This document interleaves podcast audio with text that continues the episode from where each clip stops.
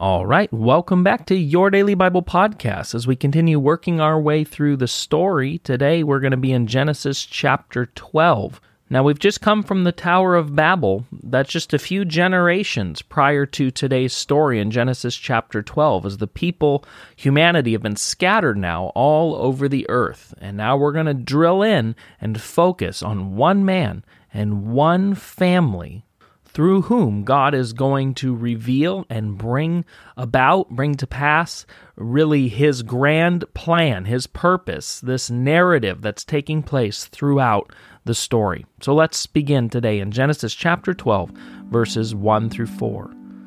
The Lord had said to Abram, Go from your country, your people, and your father's household to the land I will show you.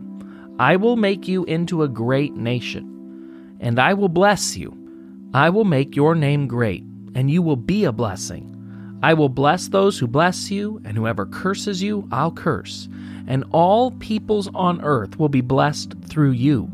So Abram went as the Lord had told him, and Lot went with him. Abram was 75 years old when he set out from Haran. Okay, so we're introduced here to Abram. Now, Abram's going to have his name changed to Abraham, and so it's a little confusing. In the beginning of the story, Abram, which means father, uh, Abraham, which means father of many. I may use them interchangeably, so don't get mad at me. His name is still Abram at this point in the story, but eventually it will be Abraham. Now, God calls Abram and God blesses Abram. And I want you to see something really important here. God does not call Abram because of how good of man he is, because of how special he was, or anything like that. In fact, we find out from God's word in the book of Joshua that Abram is part of a family that are idol worshippers, that live in a land called Ur of the Chaldean that's famous for worshiping the lunar gods, and that his father himself was an idol worshiper. So Abraham wasn't a godly man and he wasn't um, special because of any reason apart from this. What made Abraham special? God didn't call Abraham because he was special.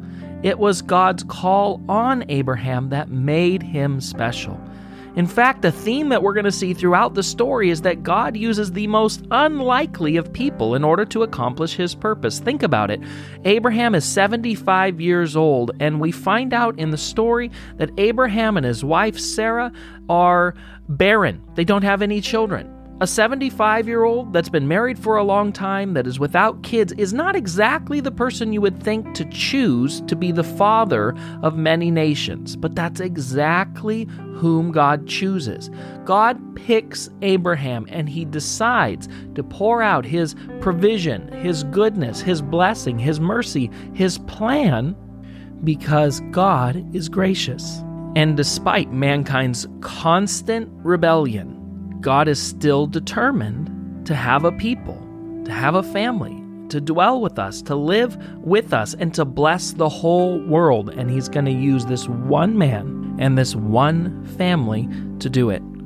Now, what does make Abraham special is that he believes God and he obeys God. In fact, that's something called faith. And in Hebrews chapter 11, verse 8, it says this amazing thing about Abraham. It says, By faith, Abraham, when called to go to a place he would later receive as his inheritance, obeyed and went, even though he did not know where he was going. See, Abraham believes God.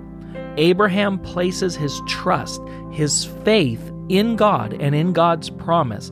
And as a result of that, we get to see this amazing, wonderful thing the purpose and promises of God begin to unfold. Now, is Abraham perfect? Far from it. You're going to see that throughout the story. Is Sarah perfect? Far from it. You're going to see that throughout the story.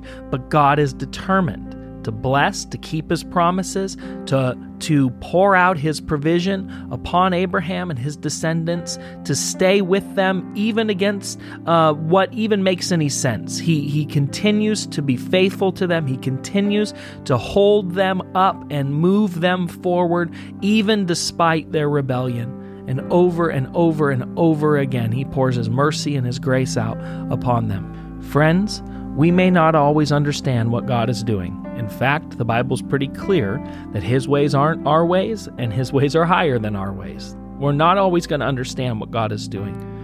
But what we do in that moment when we don't understand is key.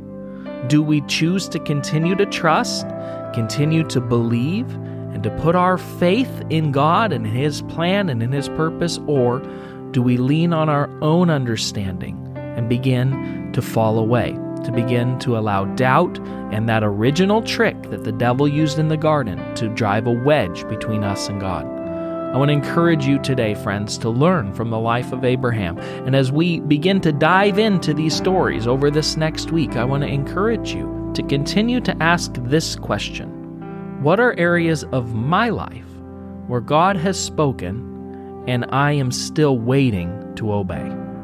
Let's pray. God, I thank you for your word. I thank you that it's alive and active and that the Holy Spirit is still helping us, instructing us, teaching us, equipping us by your word.